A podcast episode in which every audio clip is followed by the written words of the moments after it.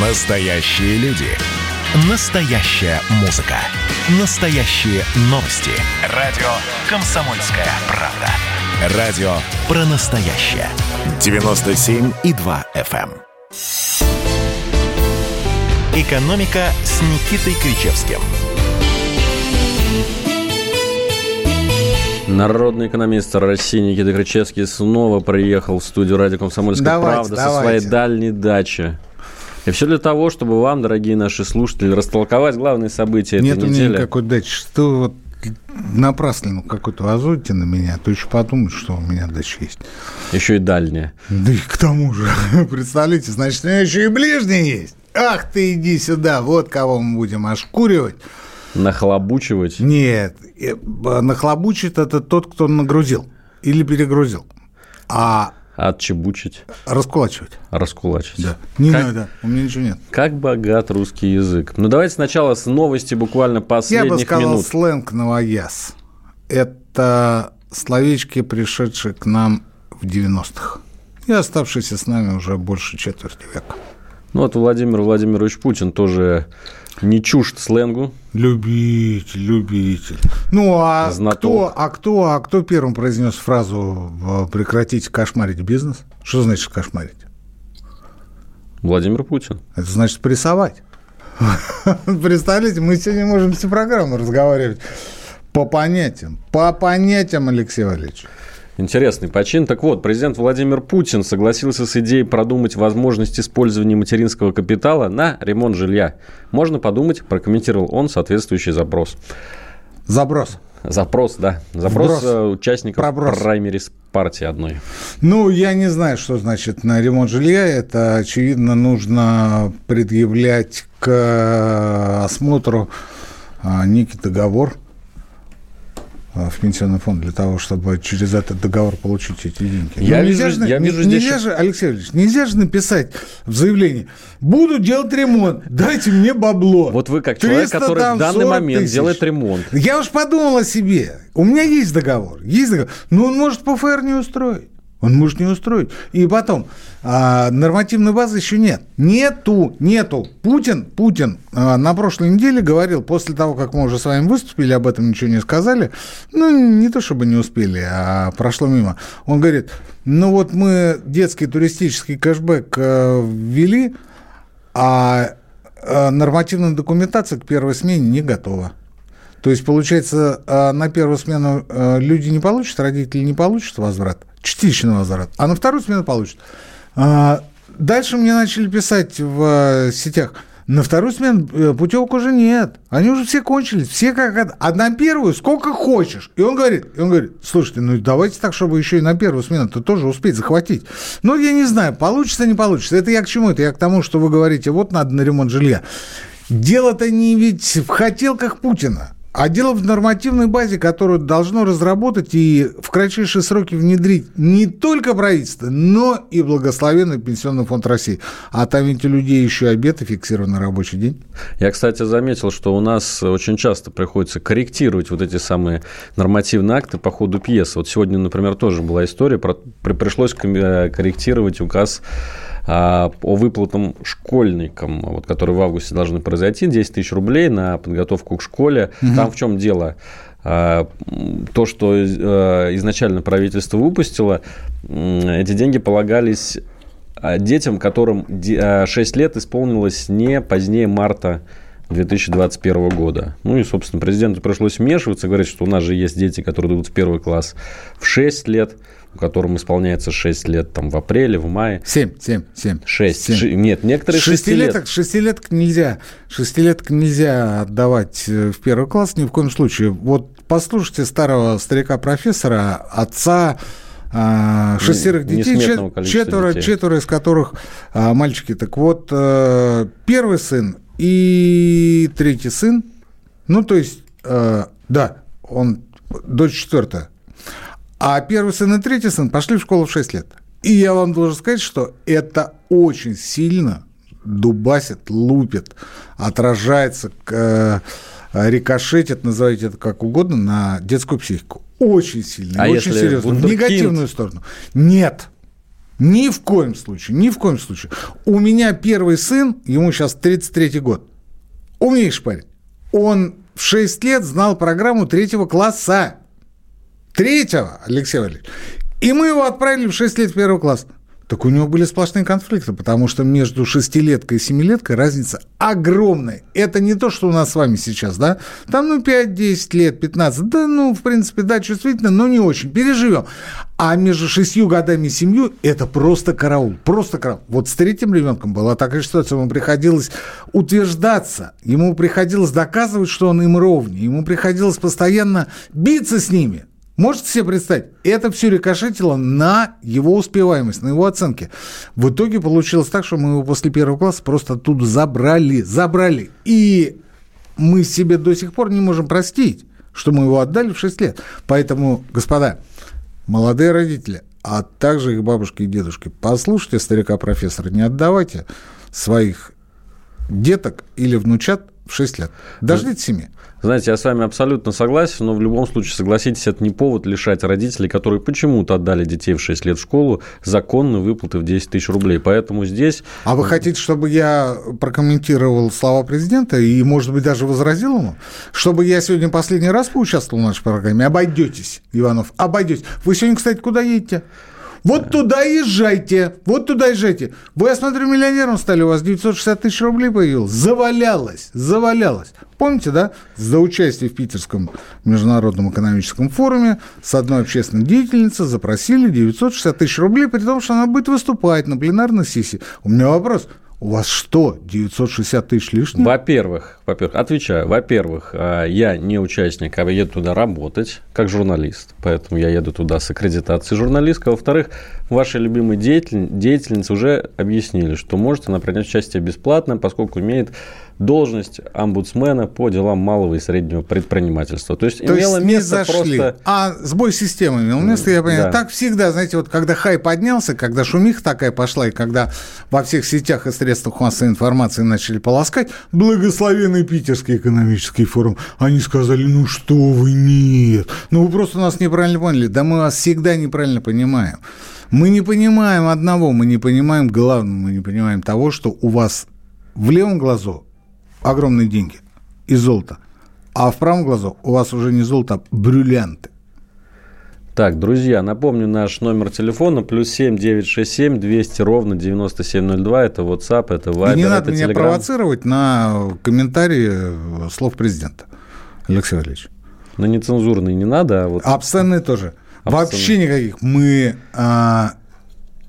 Принимаем? Нет, мы не принимаем. Мы имеем с вами существенно больше оснований поговорить о нахлобучке и об ошкуривании. Вот тут я с вами солидарен на все 100%, потому что самое...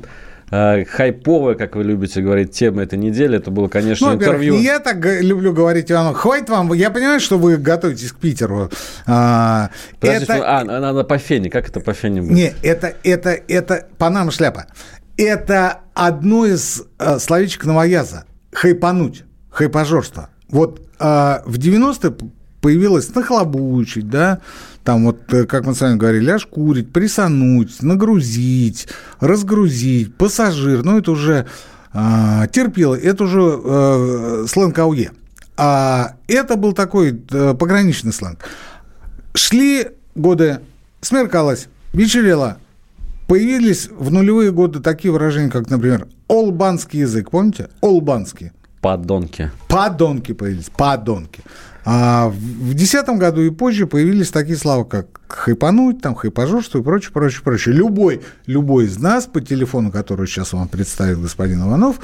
может попытаться хайпануть. Нет, не хайпануть и не попытаться, а может дополнить наш скудный, давайте говорить откровенно, словарный запас из параллельной лексики, появившейся совсем недавно. +7 967 200 9702. Какие новые словечки вы знаете? Никита Александрович очень хочет пополнить свой вокабуляр, не побоюсь этого слова. Во сказал-то.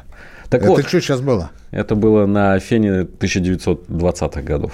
Я, знаете, что скажу? Я, когда работал в университете, заведовал кафедрой и вел лекции, у меня студенты вели 2 словарика.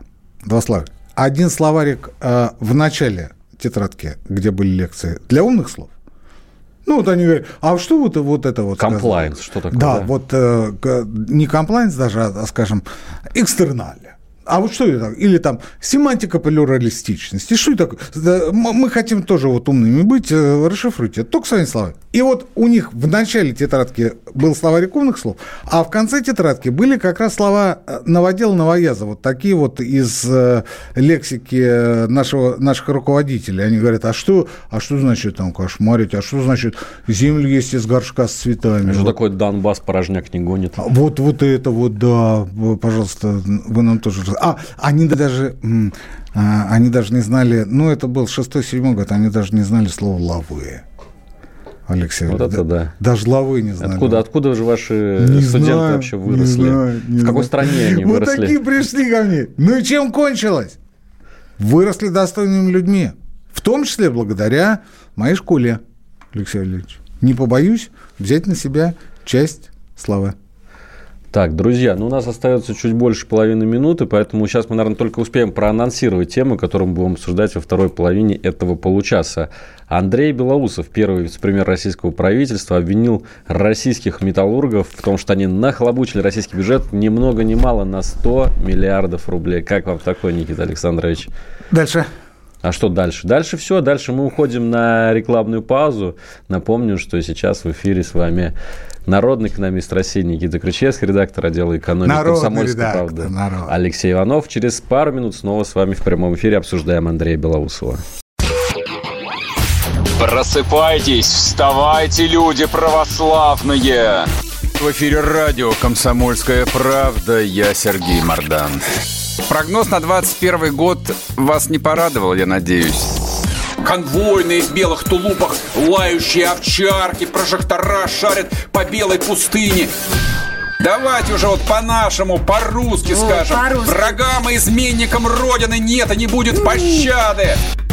Руки прочь от Егоды. У него нашли огромный дилдо в шкафу, а вообще он отмазывал заключенных и пил с ними коньяк. Каждое утро в 8 часов по Москве публицист Сергей Мардан заряжает адреналином на весь день.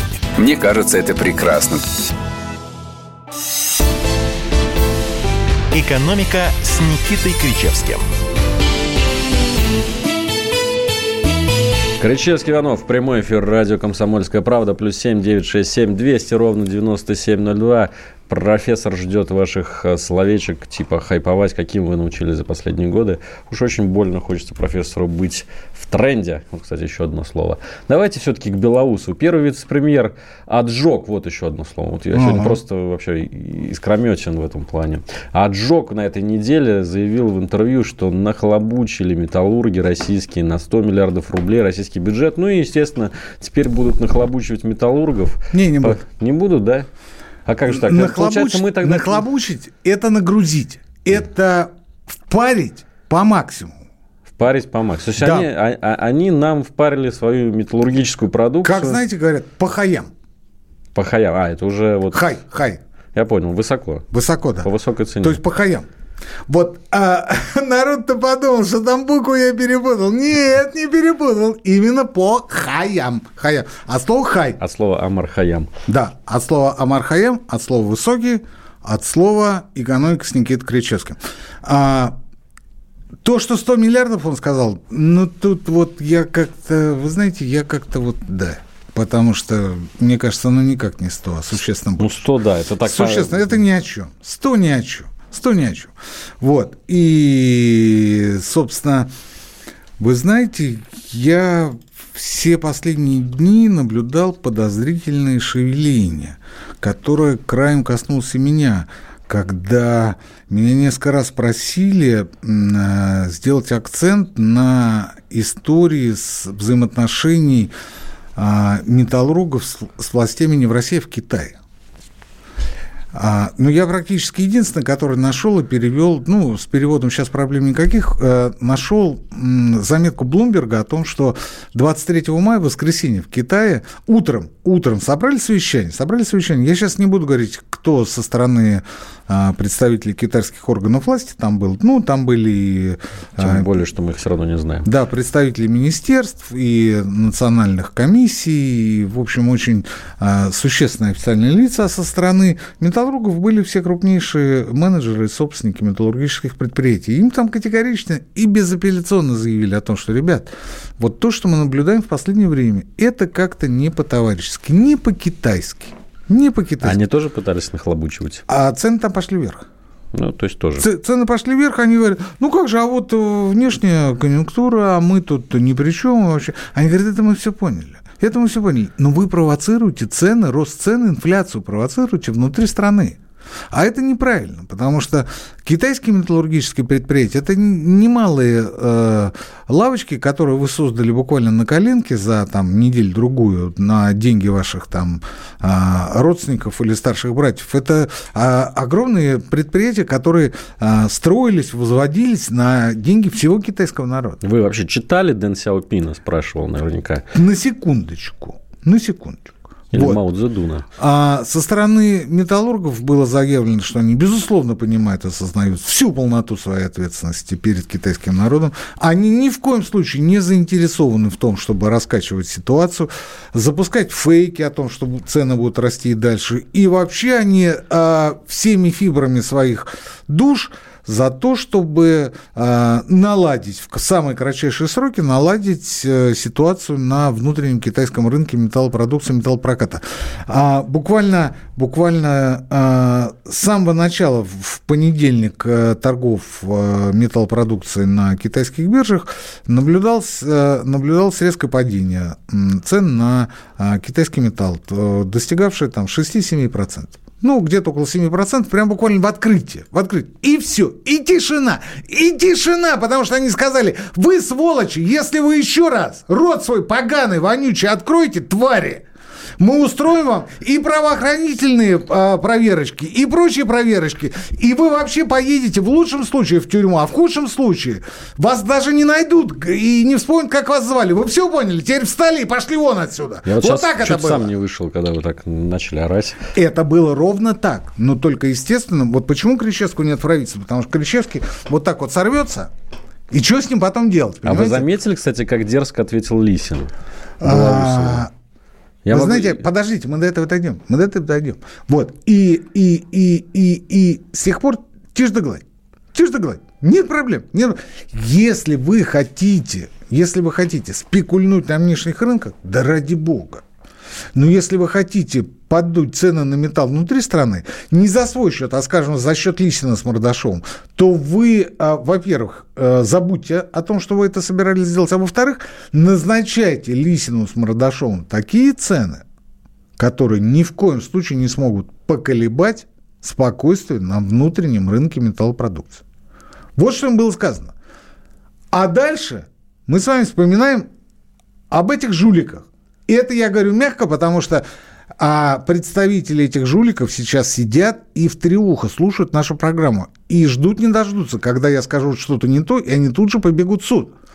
Я еще с 2009 года с постпикалевской России писал о том, что это жулье вместо того, чтобы вкладывать деньги в производство, в кризис, помните, да, 2008 год, конец 2008 года, они все 100% чистой прибыли и свободного денежного потока выводили через промежуточные и ежегодные дивиденды в свои офшоры. Это до сих пор офшорные компании. А теперь говорите, что ответил Лисин. Так вот, Владимир Лисин, если кто не знает, это один из главных металлургов страны, владелец Новолипецкого металлургического комбината, очень быстро, в течение пары часов, и очень дерзко ответил Белоусову, первому вице-премьеру российского правительства, на секундочку. В этом коротком сообщении Белоусова, имеется в виду, выразилось многое. Неизгладимый синдром Госплана и болезнь красных глаз. Если кто не знает, болезнь красных глаз – это, кстати, китайская. Выражение... А также то, что он попытался включить дурочку. Он начал... Что вы не видите двойной рост налогов. Это само собой, это дежурная их отмазка. Вот по поводу налогов закроем тему, побежим дальше. Предположим, мы с вами, Иванов, в прошлом году заработали больше денег. Мы, естественно, больше заплатили подоходного налога. Нам теперь медаль за это? Нам теперь медаль за это или что? Или что? Вот он говорит, а я уже заплатил там 2 раза больше, слышь, этот, Белоусов. Слышь, я заплатил 2 раза больше. Что ты от меня хочешь? Ну, то есть вот такой... И одновременно он строит из себя невинную девочку, которая не знает, что такое нахлобучить. То есть люди, которые прожгли все 90-е, которые до сих пор мыслят на бандитском сленге из 90-х, он делает вид, что он не знает, что значит нахлобучили. Мы с вами это знаем. Мы с вами знаем, что это впарили по максимуму. Повторюсь еще раз, на хаях. А что значит на хаях? Это значит, что у нас есть БАМ, это у нас есть Транссиб, у нас есть оборонзаказ, у нас есть реновация, у нас есть другие стройки, другие проекты, где требуется металл и в очень больших количествах. У нас есть Восток Ойл, у нас есть судостроительная Верфь Звезда, у нас есть трубопроводы, у нас есть много чего, которые финансируются госкомпаниями.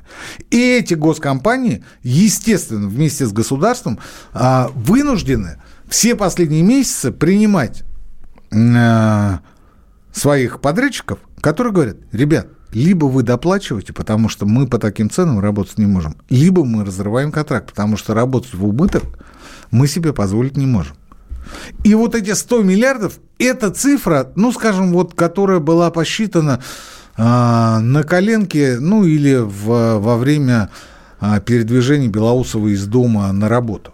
Потому что он так просто в уме прикинул, сколько это может быть. Ну, 100, значит, 100. Хотя, на самом деле, там наверняка 100% больше. 100%. И он пришел, говорит, ну, или не на работу, а по дороге на интервью. И он говорит, ну, вот, Эти деньги надо вернуть. А он говорит, а мы заплатили в 2 раза больше налогов, ты че?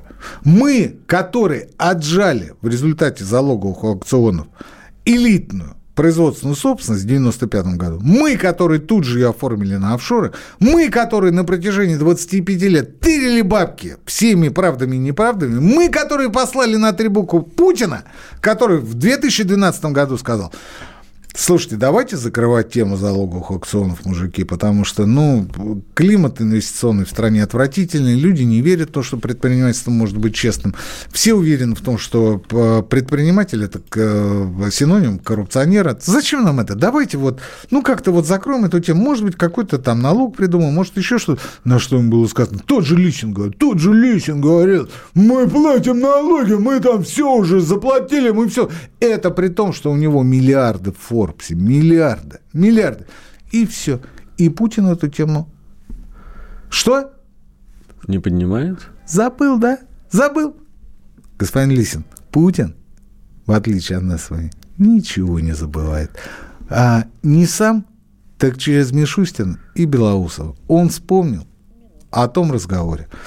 Это еще один тезис, наконец, последний в этой части, это то, что вчера господин Мантуров, когда Мордашов у него спросил, вам что нужны, деньги, налоги или скидки?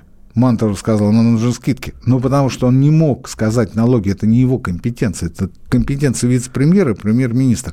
И эти говорят, ну, все, значит, безболезненно, там, проскочим нормально. И тут же по всем СМИ, которые они кормят на протяжении многих лет, а во многих они являются собственниками, ну, например, в «Коммерсанте», где собственник Алишер Усманов, металлург, кстати говоря, тут же пошли тексты о том, что да все отлично, все хорошо, опять, знаете, много шума из ничего, проскочили. Друзья, на этом у нас сейчас опять небольшая пауза. Мы уходим на новости, послушаем, что произошло в стране интересного. С вами Никита Кричевский, Алексей Иванов. Никуда не уходите от ваших радиоприемников. Занимательный факт про Надану Фридрихсон. Она лучше всех готовит человечество к непредвиденному. Суперлуния будет, друзья мои. Так что держим себя в руках, в штанах, в ботинках. Второй занимательный факт про Надану Фридрихсон. Она мастер репортажного жанра. Дмитрий Пучков на полном скаку тормозит оппозиционные движения в России. Каждый понедельник и четверг в 6 часов вечера по московскому времени слушайте многогранную Надану Фридрихсон и ее звездных соведущих в прямом эфире. Вот мы дружной компашкой на радио «Комсомольская правда» будем для вас вещать. «Экономика» с Никитой Кричевским. Рок-звезда от экономики Никита Кричевский. Живая, причем пока еще. Так нам пишут наши слушатели. Кстати, смехи-то плохие. Смехи плохие. Вот сегодня мне сообщили о том, что... не хотела эту тему трогать. Одна из моих топовых тем, вы знаете, ритуальные услуги. Некоторое время назад случился БЭМС, когда...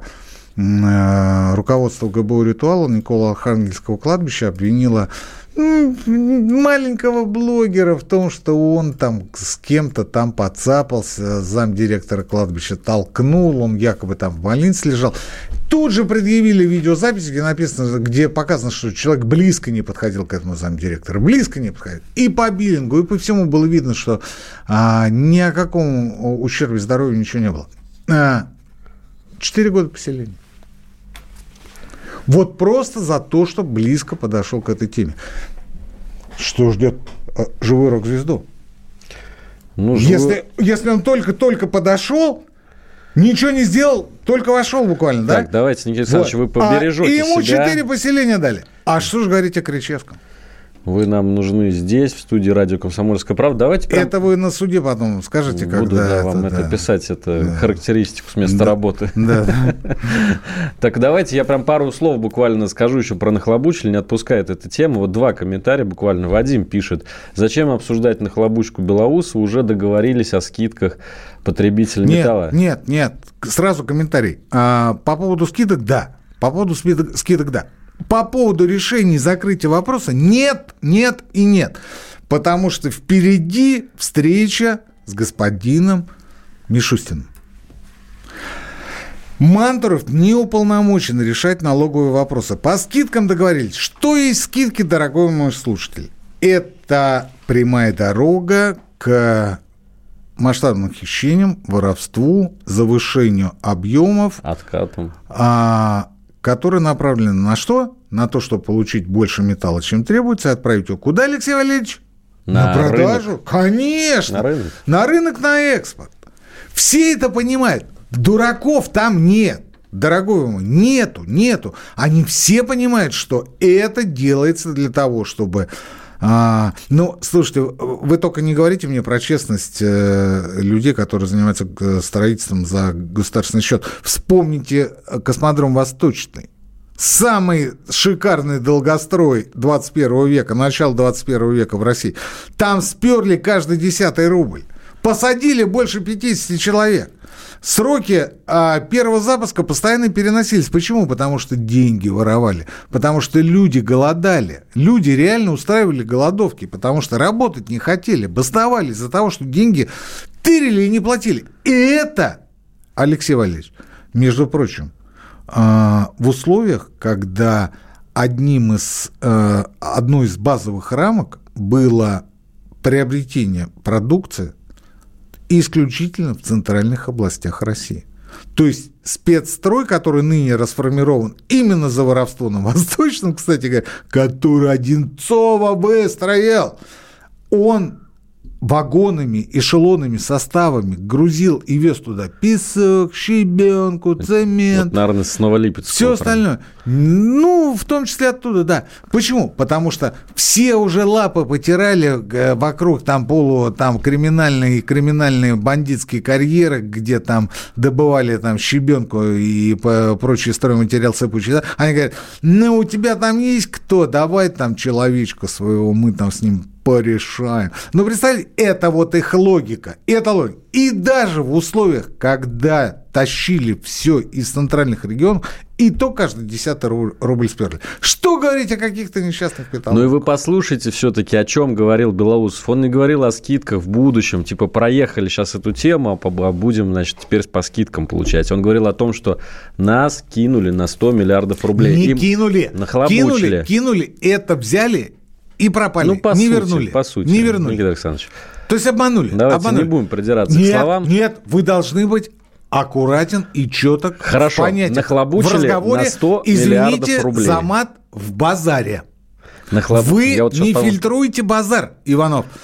И вы, гнете пальцы здесь, передо мной. Сортире. Это не моя фраза была. Кстати, да? Интересная тоже фраза. Вот, мы с вами, когда будем чуть постарше, при известных обстоятельствах, мы с вами даже сделаем некий вот такой третий словарик, Алексей Валерьевич, крылатых выражений, Владимир Владимирович. А у нас в «Комсомольской правде» есть такое, это даже называется «путинки». Так вот. Путинки – это... Это не водочка. Нет. Это прямая отсылка к водке. Вы что творите? Это у них здесь прямая отсылка к «Комсомольской правде». Да. Так вот, Белоусов говорил о том, чтобы вернуть уже нахлобученное, о том, чтобы скидки получить. Конечно. Они говорят, все, вопрос решили, вопрос закрыт. Это я сегодня прочитал в Усмановском «Коммерсанте», что прошли эту историю относительно безболезненно. Проехали. Что-то типа. Вот такая разводка. Опять же, видите, у вас сегодня сплошной сленг. Вы... Знаете, я вам что скажу, Иванов? Я спокоен за вас, что вы едете в Питер на форум. Вы подготовлены. В темных питерских подворотнях. Вы подготовлены, вы владеете необходимым словарным запасом. Вам там будет легко, Алексей Валерьевич, и приятно. Богу. И приятно, потому что вы разговариваете на одном языке.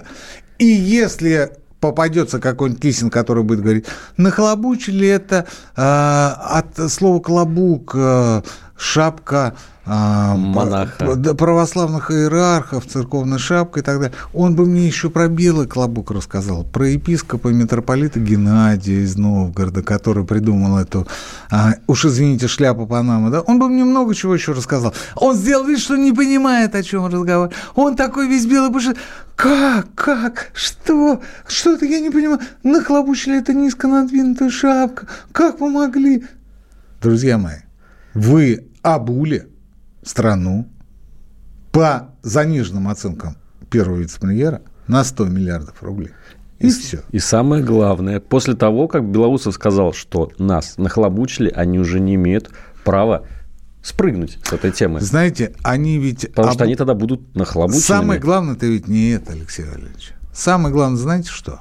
Самое главное то, что я, когда месяц назад приступал к ремонту, мне директор компании, которую я знаю тысячу лет, и в честности которого у меня была масса поводов убедиться, он сказал: Никита Александрович, тех денег, которые вы отложили, вот еще полгода назад хватило бы и даже с лихвой.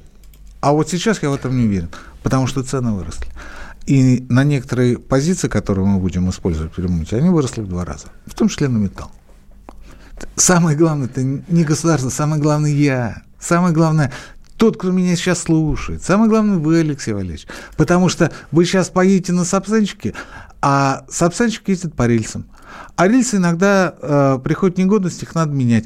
А кто производит рельсы? Металлурги. А металлурги получают продают эти рельсы по более высоким ценам. Это значит что? Это значит, дорожают цены на билеты.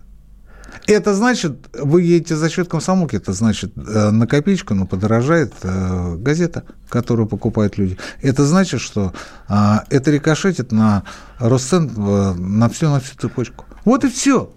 Государство здесь, конечно, да. Но, ребят, главное все-таки, это не государство, а мы. Они нахлобучили нас. Надо учить блатной язык, а то скоро перестанем понимать наше правительство, пишут наши слушатели и зрители. Надо чаще слушать радио «Комсомольская правда». Здесь вам на простом, понятном, доступном языке объяснят, переведут, что имел в виду тот или иной руководитель партии и правительства. Конечно. +7 967 200 9702. Мы, кстати, вас просили сегодня рассказать, какие новые сленговые словечки вы узнали недавно. Но вот пока нам пишет из Удмуртии про слово «хейтить». Вы сегодня, кстати, очень много хейтили металлургов и не только. Вы вообще знаете, всегда хейтите. Вы знаете, это люди, которые на протяжении четверти века занимаются тем, что доят. У нас сегодня базар-вокзал. Доят страну. Дует. Они не платят налоги, они выводят деньги за границу, они сидят в офшорах, они используют серые схемы при экспорте и импорте. Они делают вид, что они благодетели, что они содержат спортивные клубы. Они там даже какие-то строят детские площадки, я думаю, у себя в своих многогектарных поместьях. Кстати говоря, несколько лет назад мой горячо любимый риэлтор, не буду говорить имя, фамилию, рассказывал мне, что есть закрытый клуб риэлторов, куда пускают исключительно по рекомендации. Почему? Потому что там речь идет об активах от 1 миллиарда рублей. От 1! То есть там продаются поместья рядом с Москвой. Не 10-20 соток, а гектары вместе с крепостными, Алексей Валерьевич. Ну, то есть, крепостные здесь, естественно, в кавычках, да? То есть, есть там, скажем, 10-20 человек, которые заняты исключительно обслуживанием таких, как Лисин или Мордашов. Когда они приезжают? Они живут там постоянно, они там получают зарплату, у них там все хорошо. Это не только рядом с Москвой, это, например, в районе нашего с вами любимого Завидова. Такая же история. Целые прямо эти сельскохозяйственные кооперативы, уж извините, или рыболовецкие хозяйства. Все это прямо в одном флаконе. И это все было сделано в том числе и во многом вследствие хамства по отношению к нации, таких как Мордашов, Лисин, Рашников, Усманов и прочие товарищи. Ну и, наконец-то, им стали давать оборотку. А вы посмотрите, какой пошел, уж извините, хай в обратную сторону. Да, наезд. Это вообще кошмар. Друзья, продолжаем вспоминать русский жаргон. Через несколько минут сейчас рекламная пауза. Кричевский, Иванов, радио «Комсомольская правда». Следствие утверждало, что он стрелял в Чубайса. 2 года он провел в Кремлевском Централе и добился своего полного оправдания. Радио «Комсомольская правда» и адвокат-писатель Иван Миронов представляют проект «Линия защиты». Передача о том, что безвыходных ситуаций не бывает. Обсуждение самых острых тем недели, неожиданные гости, общение со слушателями и невероятные истории от ведущего, которые произошли с ним на самом деле. Все это «Линия защиты» Ивана Миронова. Слушайте каждую пятницу в 6 часов вечера по московскому времени. «Экономика» с Никитой Кричевским. Кричевский, Иванов, радио «Комсомольская правда», прямой эфир. Что пишут? Мы же спрашивали про жаргон. Так вот, жаргоны пишут, Никита Александрович. А пишут про мой ремонт. Молодцы. Пишут про ваш ремонт, просят выставить фотки в не в Инстаграме, а в Телеграм-канале антискрепа. Ну, давайте договориться. Значит, смотрите, у меня антискрепа несколько для других вещей, и это более серьезный ресурс, нежели чем простой Инстаграм. Так вот, в Инстаграме-то фотки есть.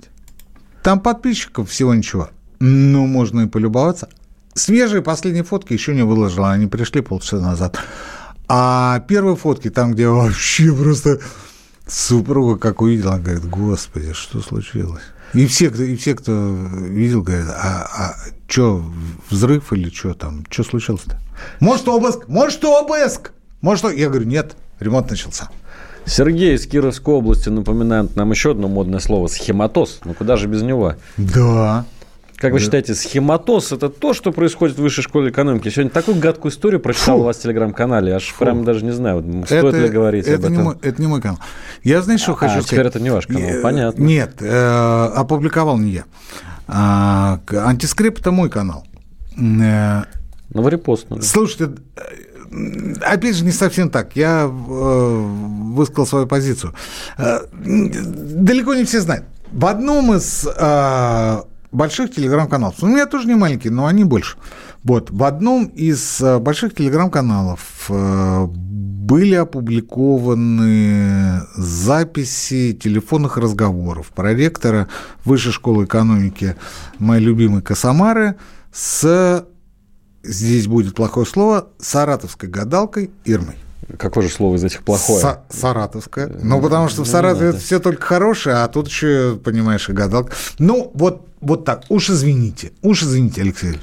В Саратове и хорошее есть, и просто классное, и девчонки самые лучшие, но есть там и гадалки, которая, как оказалось, и руководит университетом Высшей школы экономики.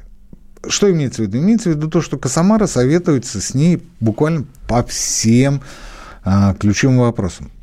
Жуткая, поганая, гадкая, зашкварная история. Кстати говоря, еще одно слово. Зашквар. Зашквар, да. Вот.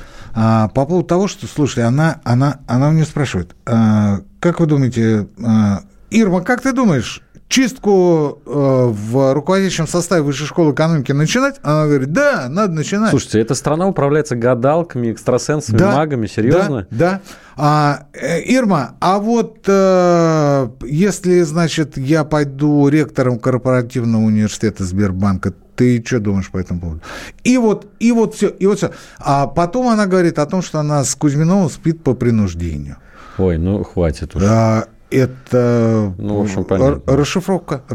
Потом она говорит, я хочу у хозяина, которого она называет то хозяин, то Саахов, черт его знает, хочу попросить новую машину. Ну, потому что моей машине 11 лет уже. 11 лет уже, говорит. И вот, я как-то уже, меня это напрягает. Потом говорит, а может быть мне квартиру купить дочери там, или в следующем году купить. Ну, вот она говорит, не, в этом не надо, в этом со своими делами расходись, а в следующем купи. То есть, вы представляете, вот это все выложено, причем сомневаться в достоверности опубликованных записей навскидку нет никаких оснований, тем более, что это никто не опровергнул, не прокомментировал. Я это увидел сегодня ночью. И там, кстати говоря, паскудное прозвище у Кириенко, еще более паскудное прозвище у главы администрации Вайна. Там постоянная трансформация и постоянные разговоры о страхах ректора вышки Кузьминова за свою пятую точку, за то, что его могут выгнать, за то, что его жену могут погнать. В общем, ситуация кошмарная. Я почему об этом начал говорить? Потому что, слушайте, меня в этой ситуации поразило не то, что о морали и нравственности в Высшей школе экономики можно даже ничего не говорить. И даже не то, что она на протяжении десятилетий выступала ярым защитником, авангардом вот этой вот воровской либероты, которая сегодня, значит, со своими гнилыми зубами, золотыми зубами, отрыгивая там нашими внутренностями до срока ушедших людей, тех, из-за кого повысили до 65 лет пенсионный возраст, это все из-за них случилось. Она выступала всегда их защитником, вот Высшая школа экономики. Ранхикс, они говорят, ну как же конкуренция, ну как же свобода рынка, ну как же там то, ну как же все. В последние годы, в последние месяцы получилось, что вышка переобулась в воздухе, и начали говорить о том, что да нет, государство у нас шикарное, да правительство у нас все делает правильно, да мы вообще вышли из рецессии, хотя мы до сих пор находимся в рецессии. Не суть. Я не об этом. Это все понятно, это все вот это вот олигархическое, вот это слова нет хорошего, приличного. Я про то, что, слушайте, ребят, какие бы вы умные, талантливые и защищенные не были, обсуждайте как можно меньше своих дел, тем более дел, для вас интимных. Интимных не в плане постели, а в плане личных дел, материальных дел по телефону. Обсуждайте это как можно меньше, потому что вполне вероятно, через какое-то время вас выложат, и об этом будет знать весь мир. Я Алексею Валерьевичу сегодня рассказывал, что я позвонил знакомому в Дюссельдорф. В Дюссельдорф позвонил, представляете? Я говорю, ну как? А он меня назвал суслик. Мы дружим 20 лет. Это, конечно, было так вот с любовью сказано, и все. То есть он мне дал понять, я говорю, так ты тоже Касамару слушал с утра? Он говорит, да. Представляете? Как можно меньше, будьте мудрее. Учитесь на ошибках Касамары. Учитесь на ошибках Кузьминова. Учитесь на ошибках людей, которые вынуждены пожертвовать всем ради того, чтобы отмыться, и у них ничего не получится в итоге. Господа хорошие, бдительность и еще раз бдительность. Нас, может быть, и не окружают враги, но от этого расслабляться нам не стоит. Тем более, что нам так нравится болтать по телефону и рассказывать о своих секретах. Я вот тут подумал, вдруг когда-нибудь нашу переписку кто-нибудь выложит, открутить. Мы такой там антисоветчину разводим. Алексей Валерьевич, антисоветчину мы не разводим. Мы там... что-то такое высказываем друг другу, а потом все это стираем. Но по телефону мы ничего с вами не говорим. Следите мы за собой, думаем. Будьте осторожны. За базаром, друзья мои. Уходим на перерыв. До следующей недели. Всего вам доброго. Экономика.